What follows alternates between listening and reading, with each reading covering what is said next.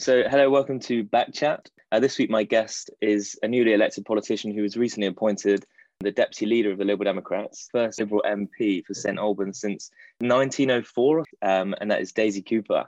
Here now with more news, debate, and opinion.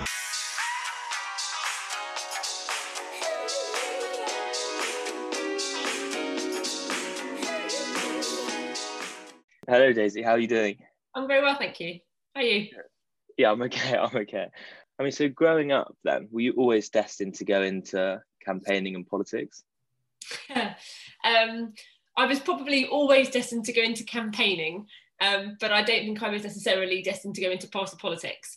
So um, I think I've got campaigning uh, blood in me, uh, and it runs in my family. So from a very young age, I remember hearing about acid rain, you know, which is something that the, you know, the world's now sorted out, but at the time it was the biggest threat to uh, to the to the planet. And um, you know, I used to have my sort of pro environment T-shirts on, and I remember collecting conkers and planting them, and a couple of years later trying to flog them to sort of London holidaymakers who were up in their second homes in rural Suffolk, you know.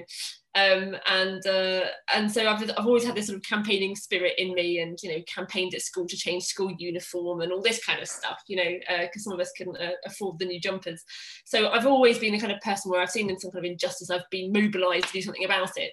Um, but I didn't get involved in party politics until my late 20s. Um, and it hadn't really occurred to me to get involved in party politics in, until that age. So, uh, so campaigning, yes, party politics um, was never on the cards until a bit later on. So, were you successful in the school uniform campaign?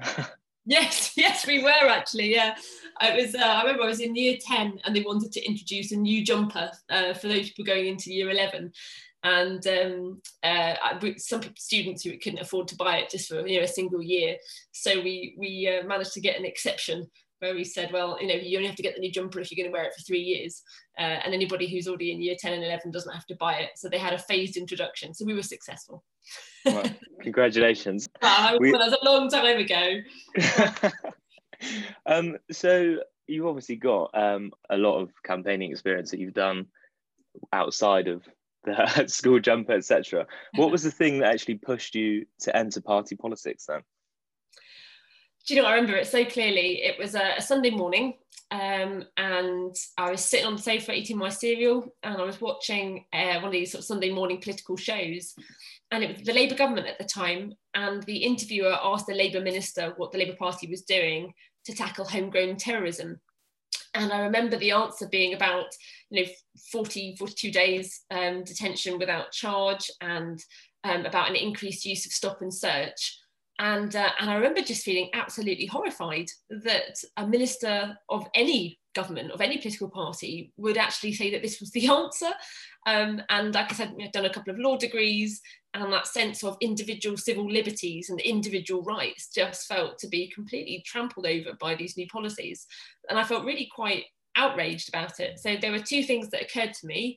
One was I thought, well, you know, if politicians are talking in these terms, you know, kind of demonizing entire groups of people through the use of stop and search, you know, where do we end up?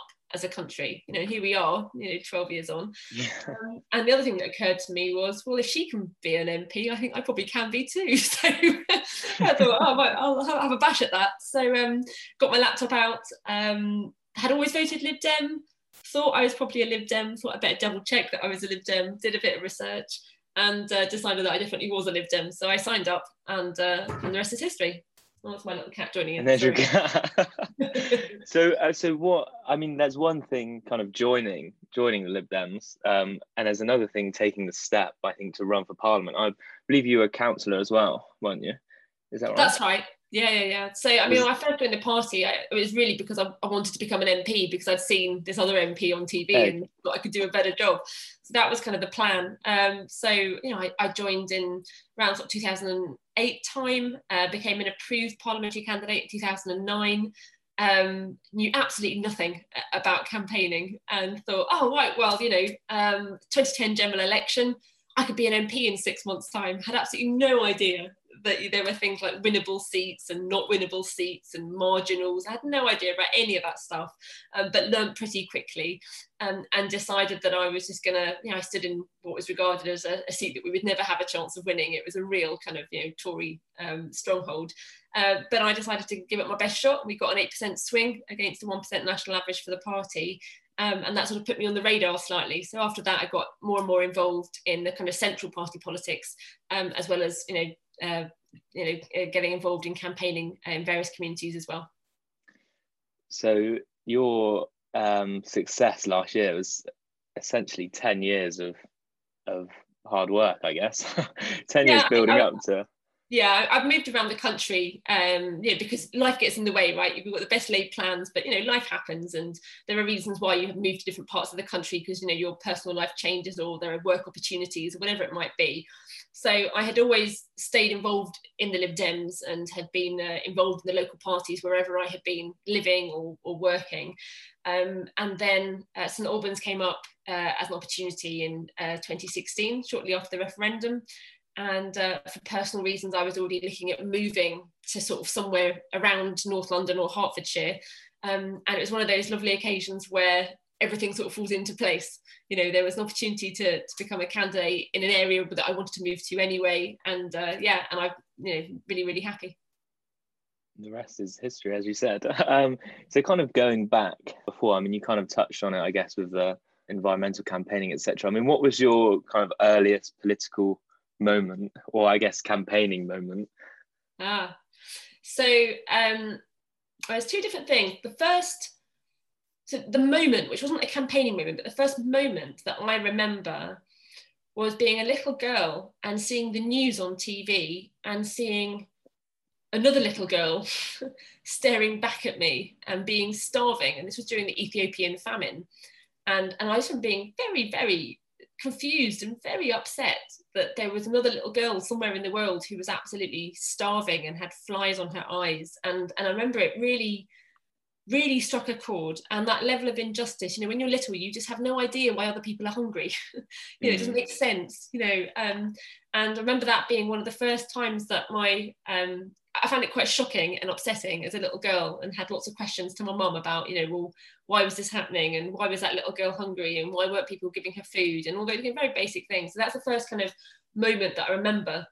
But in terms of actually campaigning, um, my my mum was a, or you know, is to some degree still a, a campaigner, and uh, I think she took me on a CND march, the Campaign for Nuclear Disarmament. She was a real lefty, so she took me on a CND march um, my very early years, and we had little white doves that we had to write messages on about, you know, wanting to grow up in a world without nuclear weapons and all the rest of it. So that's probably my earliest political memory. So is your mum? Would she vote for you now, or is she, is she too far, too far left? You think?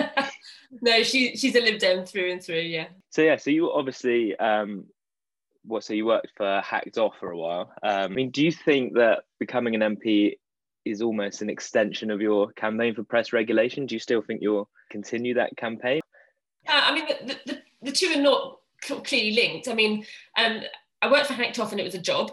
It was a job that I cared about immensely um, because when uh, when I started working there, it felt like this was the kind of campaign that could change Britain you know, um, there are these sort of fundamental concentrations of power that we have in our country, and the press is very clearly one of them. You know, you have these five big news corporations that own pretty much most of the national press and about 80% of the local press as well.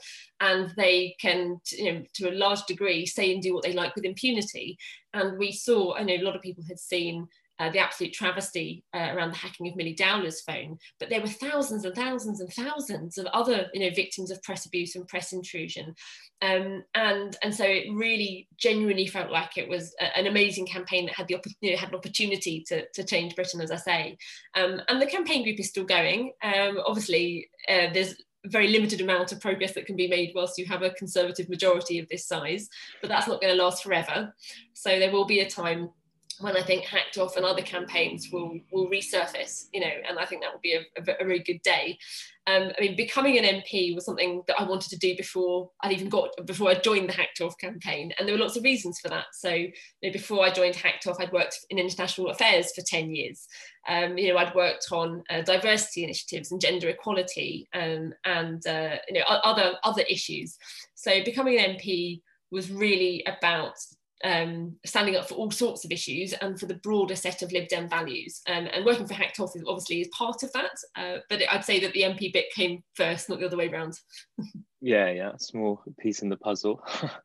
um, so uh, just moving on for some something that I actually find really interesting, which is not really to do with policy or anything, but I read an article just after you first got elected actually about the archaic nature of Parliament. I think you called it in the article, or the um, you're referring to the the coat hangers for the swords. Yeah. I mean, what what is the weirdest practice do you think in Parliament? Obviously, since then, I guess you you must have experienced some more some more of that. Oh yeah, I mean, there, there's loads, and it's really hard to pinpoint one because that they're, they're all so peculiar.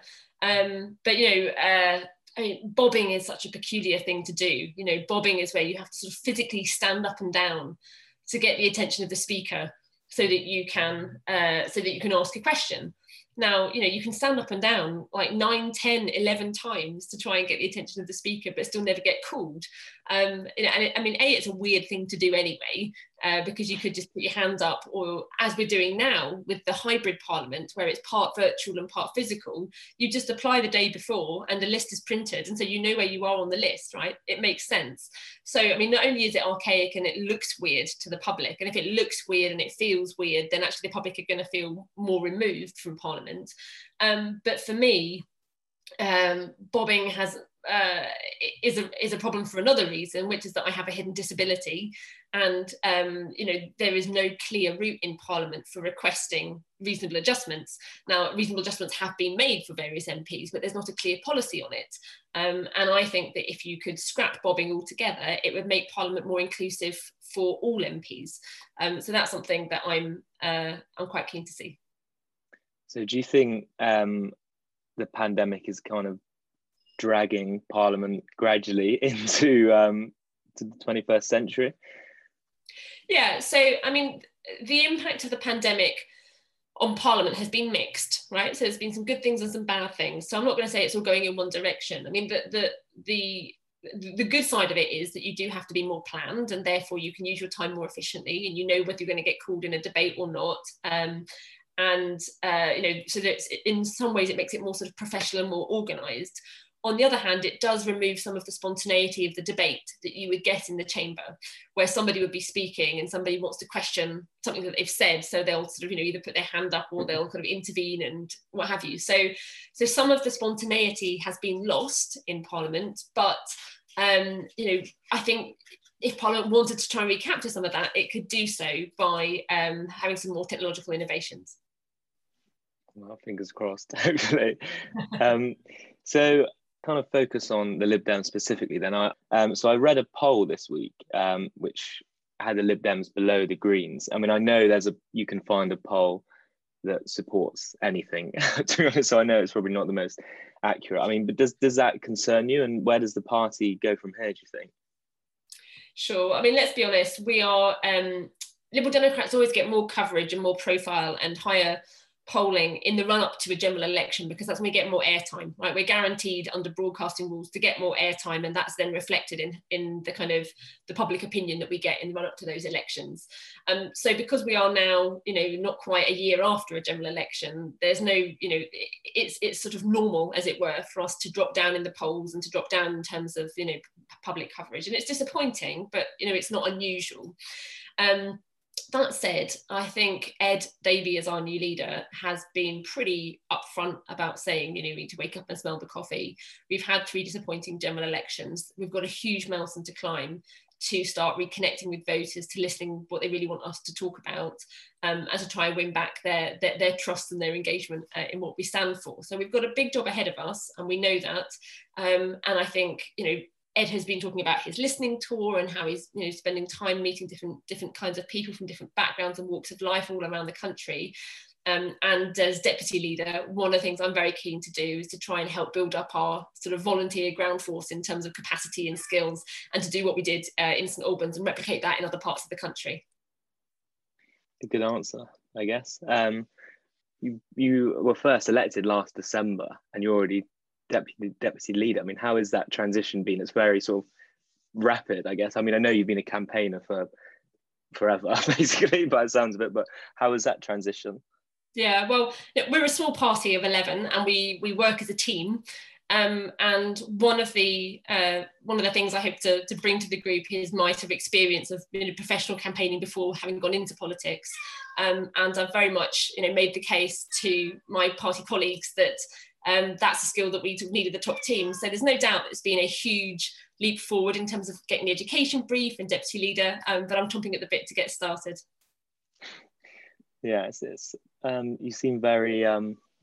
I'm gonna Ed, I'm gonna pause you there because my cat's crying. I'm going to let, let her out. The, let her out the room. Hang on. Okay. there you go. Deary me. I think um sitting quietly for hours and now making a fuss and dealt with. I'll leave that in. That was quite funny. I think um so this may be an obvious question, I guess. Um, I mean, so do you have your eyes set on the leadership position in, in the future? Do you know what? I've, I've literally just been elected as deputy leader by my colleague. And we've got a huge mountain to climb over the next few years, and that's the only thing in my focus.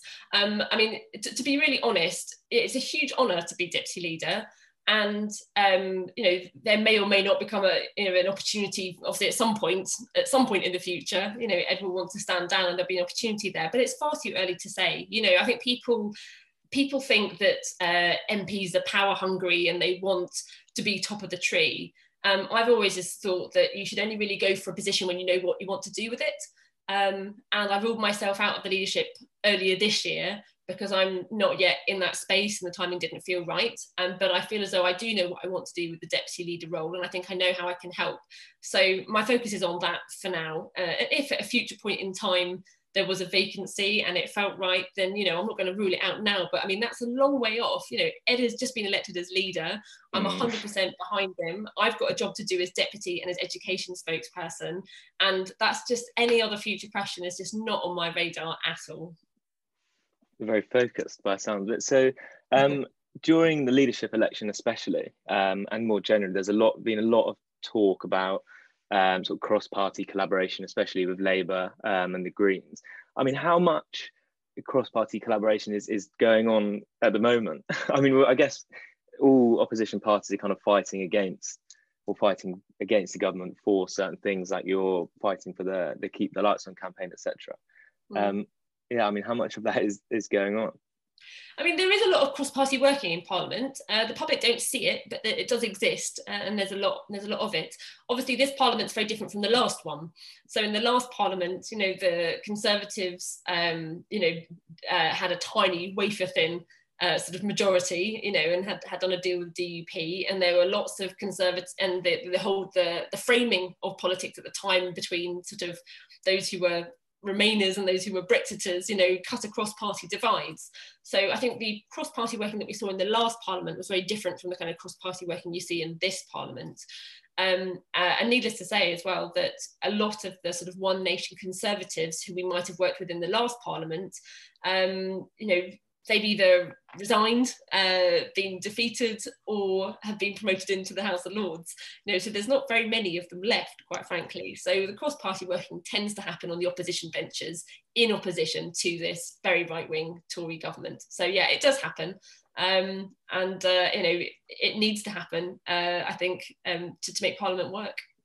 Mm, and realistically, the Lib Dems, I think you're second in 80 seats, is it, to the the Tories? So it's kind of you're trying to appeal to those one nation conservatives, I guess, that will come over. Um, well, I mean, what we, did, what we did in St Albans was you, you have to build a very broad church around a set of values, you know, um, and we had we won over a lot of former Labour voters and a, a lot of um, former Tory voters, and we won over some of them because um, over a period of time we managed to demonstrate that actually we shared their values and they shared ours, uh, and so they were sort of genuinely won over and now consider themselves to be liberals or liberal democrats um, but then obviously in every single seat because of first past the post there are lots of people who vote because they want to vote tactically. Um, and uh, we have to make sure that we, we run both messages basically. So, on as you mentioned, first past the post, I mean, I spoke to Caroline Voaden um, quite recently, and she she is um, obviously a massive ag- advocate for, for proportional represent- representation. Um, for well, for many reasons. um, I mean, is that are you the same? Would you campaign to change the um, electoral system, or is that kind of lower down on the priorities list of priorities? I mean, you'd be hard pushed to find a liberal democrat who doesn't want to see proportional representation right? I mean it's, it's been party policy for donkey's years. Um, and so you know obviously we, we, support it and it's part of party policy but we're not going to achieve it during this government. So it's not a, i mean it's just not a priority. Um, it's the kind of thing where you know it could be achieved in some kind of you know future deal or in some future point in time it's something that we believe in but we're it's not the kind of thing we're going to persuade the conservatives to get on board with.